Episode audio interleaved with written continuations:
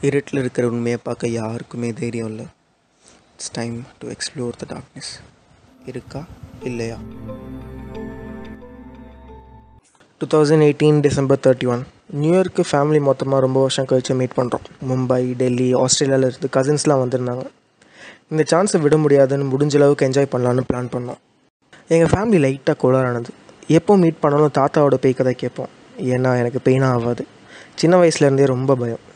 எங்கள் அண்ணா டிமாண்டி காலனி பற்றி ஆரம்பித்தான் கதை ரொம்ப பயமாலாம் இருக்கல ஆனால் எங்கள் அக்கா ஒன்று சொன்னான். அப்போ ஆரம்பிச்சது நியூ கொஞ்சம் விட்டுருந்தா என்னோடய ஃபைனல் இயராக இருந்திருக்கும்.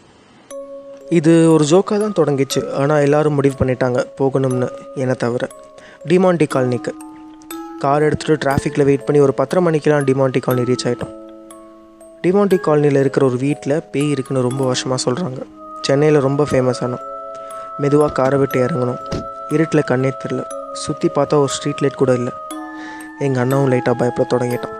யாருமே வரக்கூடாதுன்னு தான் இப்படி இருக்கான்னு தெரில சுற்றி பழைய லாரி மட்டும்தான் இருக்குது பயத்தில் என்ன பண்ணுறதுன்னு தெரில பதினெட்டு வயசு ஆகிட்டும் பயந்தா இன்னும் கலாய்ப்பாங்கன்ட்டு எதுவுமே சொல்லாமல் கூடவே போனேன். நாங்கள் காரோட ஹெட்லைட்ஸ் ஆன் பண்ணிட்டு போனோம். அப்போ தான் எது வீடு எது ரோடுனே தெரிஞ்சது. ஒரு மனுஷன் கூட இல்லை. எங்கள் எல்லாருக்கும் லைட்டாக பயம் வந்துடுச்சு நான் மட்டும் உயிரை கையில் பிடிச்சிட்டு போனேன். மெதுவாக நடந்து போயிட்டு இருந்தோம். ஒரு ஹண்ட்ரட் மீட்டர்ஸ் இருக்கும். எங்கள் அண்ணா கையை நீட்டி எங்கள் எல்லாரையும் நிறுத்தினான். எனக்கு அது சுத்தமாக பிடிக்கல. அவன் நெத்தியெல்லாம் வேர்க்க தொடங்கிடுச்சு. எல்லோரும் ஒரு செகண்ட் ஃப்ரீஸ் ஆகிட்டோம் ஏதோ சரியில்லைன்னு தெரிஞ்சுது. என்னன்னு கேட்கக்கூட தைரியம் இல்லை. முதல் தடவை சத்தமாக பேசவே பயந்தோம். மரியாதையாவது மயிராவதுன்ட்டு நான் சண்டை போட்டுட்டு காருக்குள்ளே வந்து உட்காந்துட்டேன் இவங்க கூட போனால் என் உயிர் போய்டும் நல்லாவே தெரிஞ்சுது. உள்ளே உட்காந்துட்டு ப்ளூடூத்தில் கனெக்ட் பண்ணி பாட்டு கேட்டுட்டு இருந்தேன். அவங்க வரேன்னு சொல்லி ஆறு நிமிஷத்துக்கு மேலே ஆயிடுச்சு. நூறு மீட்டர்ஸ் நடந்து ஒரு ஆறு நிமிஷம் ஆகுது. அப்போ தான் தெரிஞ்சுக்கிட்டேன். அவங்க கூட இருந்தால் மாட்டிப்பேன் முட்டாள்தனமாக இப்போ ஒரு பேய் வீட்டுக்கு முன்னாடி யாருமே இல்லாத தெருவில் கார் டோரில் லாக் பண்ணி தனியாக உள்ள உட்காந்துருந்தேன் ஏசி போட்டிருந்து வேர்த்துச்சு. எனக்கு அங்கே இருக்கவே பிடிக்கல. வெளியே போகவும் பயமாக இருந்துச்சு. ஆறு நிமிஷம் பத்து நிமிஷம் ஆயிடுச்சு. பாட்டும் முடிச்சிருச்சு அடுத்த பாட்டு ப்ளே பண்ண மனசு இல்லை. மிரரில் பார்க்க தைரியமும் இல்லை. படத்தில் எல்லா பையும் அப்படி தான் வந்து கொள்ளும் ரிஸ்க் எடுக்க விரும்பலை. பயத்தில் கண்ணு திறந்து பார்த்தா கசின்ஸ்லாம் வந்திருந்தாங்க.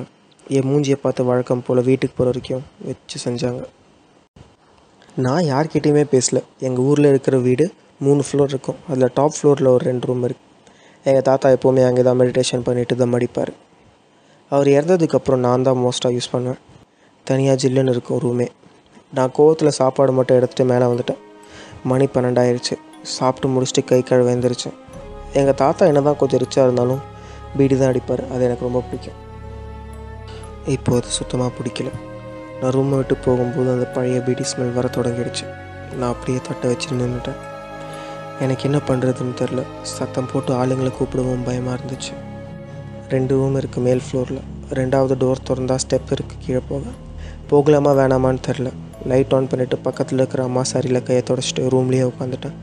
ஃபோன் எடுத்து ஹரிவராசனம் போட்டுட்டு அப்படியே தூங்குறது தான் கரெக்டான ஆப்ஷனாக தெரிஞ்சுது. கொஞ்ச நேரத்துக்கு கண்ணை மூடவே பயமாக இருந்துச்சு. கண்ணை மூட்டினா ஏதாவது வந்து முன்னாடி ரெண்டு மூணு பயம். எப்பவும் இல்லாத தெய்வபக்தி வந்து ஃபோனில் சாமி பாட்டை லூப்பில் போட்டு கேட்டுட்ருந்தேன் ஒரு பத்து நிமிஷம் கூட ஆகலை. என்ன தான் கண்ணு மூடிட்டு இருந்தாலும் ரூம் ஓரத்தில் இருந்து யாரோ என்னை பார்க்குற மாதிரி இருந்துச்சு. கண்ணு திறக்கல. என்ன ஆனாலும் சரி கண்ணு திறக்கக்கூடாதுன்னு முடிவு பண்ணிட்டேன். கொஞ்சம் நேரம் நல்லாவே எல்லாத்தையும் மறந்து தூங்கிட்டேன். கருமை எதுக்கு வச்சேன்னு கூட தெரில ஃபோன் எடுத்து பார்த்தா மணி மூன்றரை ஆயிடுச்சு. இதை டெவில்ஸ் டைம்னு சொல்லுவாங்க. போன பயம் திருப்பி வந்துடுச்சு. எப்படியாவது இந்த ஒரு மணி நேரம் க்ராஸ் பண்ணணும்னு வேண்டிக்கிட்டேன். கண்ணு இறுக்கி மூடினப்போ பீடி வாசனை பயங்கரமாக வந்துச்சு. திரும்பி படுத்தேன் என் சைடில் என் மூக்கில் மட்டும் ஜில்லுன்னு காத்தடிச்சுது. யாரோ ஃப்ரிட்ஜை திறந்து என் மூஞ்சிக்கிட்ட வச்ச மாதிரி. யாரோ என் மூஞ்சிக்கிட்ட வந்து என்னை பார்க்குற மாதிரி. பயத்தில் சத்தமாக மந்திரத்தை சொல்ல ஆரம்பிச்சிட்டேன். கண்ணு திறக்கவே இல்லை. பீடி ஸ்மெல் ஜாஸ்தியாகிட்டே இருந்துச்சு. குளிரில் பல்லு கடிக்க ஆரம்பிச்சிருச்சு. சரி இதுக்கு மேலே இங்கே இருக்க வேண்டாம். எப்படியாவது கீழே ஓடி போயிடலான்னு பிளான் பண்ணேன். ஃபோன் பக்கத்தில் இருந்துச்சு. அதை எடுத்துகிட்டு எந்திரிக்கிறேன். என்னால் எந்திரிக்கவே முடியல. வயிறு நெஞ்செல்லாம் ஒரே பழி யாரோ என் மேலே நின்றுட்டுருக்கிற மாதிரி. என்னை எந்திரிக்க கூட விடலை. மெதுவாக கண்ணை திறந்த என் மேலே யாருமே இல்லை. இதுதான் சான்ஸ்ன்ட்டு ஃபோன் எடுத்துகிட்டு பார்க்கும்போது தான் கால் பண்ணியே யாராவது கூப்பிடலான்னு தோணுச்சு. ஃபோன் எடுத்தேன். சிக்னல் ஃபுல்லாக இருந்துச்சு. கால் பண்ண ரிங் போகலை. திரும்பி பண்ணேன் காலே போகலை. எட்டு பேர்கிட்ட கால் பண்ண யார்கிட்டேயும் போகலை. ஆனால் சிக்னல் மட்டும் ஃபுல்லாகவே இருந்துச்சு. உடம்பெல்லாம் வேர்த்துருச்சு. கண்ணில் இருந்து எனக்கே தெரியாமல் தண்ணி வர தொடங்கிருச்சு. சரி ஃபோன்லாம் வேண்டாம். ஓடி போயிடலான்னு தான் தோணுச்சு. யாரை என் பெட்டை தட்டுற சவுண்ட் கேட்டுச்சு.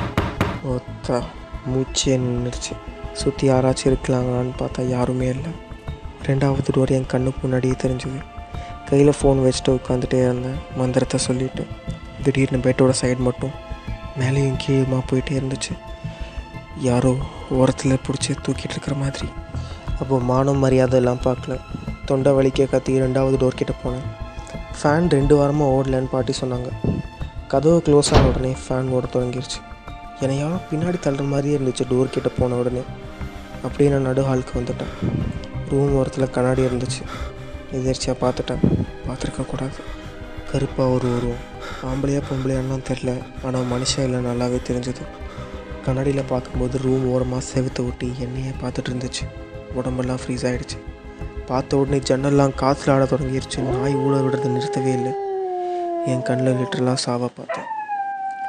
நான் நல்லா கத்தி பார்த்தேன். என்ன தவிர அந்த சத்தம் ரூமை விட்டே வெளியில் போகலை. முட்டாள்தனமாக இருந்துச்சு. கதவு கிட்ட போகிறேன் யாரும் என்னை தள்ளி விடுறாங்க. கதவு கிட்ட போக விடாமல் ஒருவேளை அதுக்கு நான் வெளியில் போகிறது பிடிக்கலையோ என்னமோ.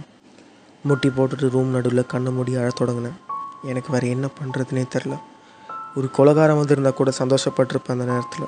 நான் ஒரு பத்து நிமிஷம் கத்தி அழுதுட்டே டயர்டாயிட்டேன் ஃபோன் எடுத்துகிட்டு பார்த்தா மணி நாலே கால் காற்றெல்லாம் பலமாக அடிக்கலை. பெட்டை தூக்குற சத்தம் கேட்கல. ஃபேன் ஓடுறது திடீர்னு நின்றுருச்சு மெதுவாக எழுந்திரிச்சேன் கண்ணாடியில் யாருமே தெரியல. அவ்வளோதான்னு நினச்சி ஃபோனை எடுத்துகிட்டு கதவு கிட்ட போனேன். கதவும் ஈஸியாக ஓப்பன் ஆகிடுச்சு மெதுவாக சுற்றி பார்த்து கீழே இறங்கி போனேன். என் நாயை பார்த்தேன். கொஞ்சம் தைரியத்துக்கு அவளை கட்டி பிடிச்சா சரியாயிடுன்னு ஒரு கேவலமான நம்பிக்கை. அப்போ தான் வினோதமாக இருந்துச்சு. பிளாக் என்கிட்ட வரவே இல்லை. என்னை பார்த்து பயந்துட்டு குலைக்க ஆரம்பிச்சிருச்சு. வழக்கமாக என் கண்ணை பார்க்குற நாய் தலைமையில் பார்த்து குலைக்க ஆரம்பிச்சது. ஒரு செகண்ட் நாயை பார்த்துட்டு அப்படின்னு என்ன திரும்பி உடம்பெல்லாம் சிலிருக்க ஆரம்பிச்சிருச்சு. மெதுவாக என் தலைக்கு மேலே பார்த்தேன்.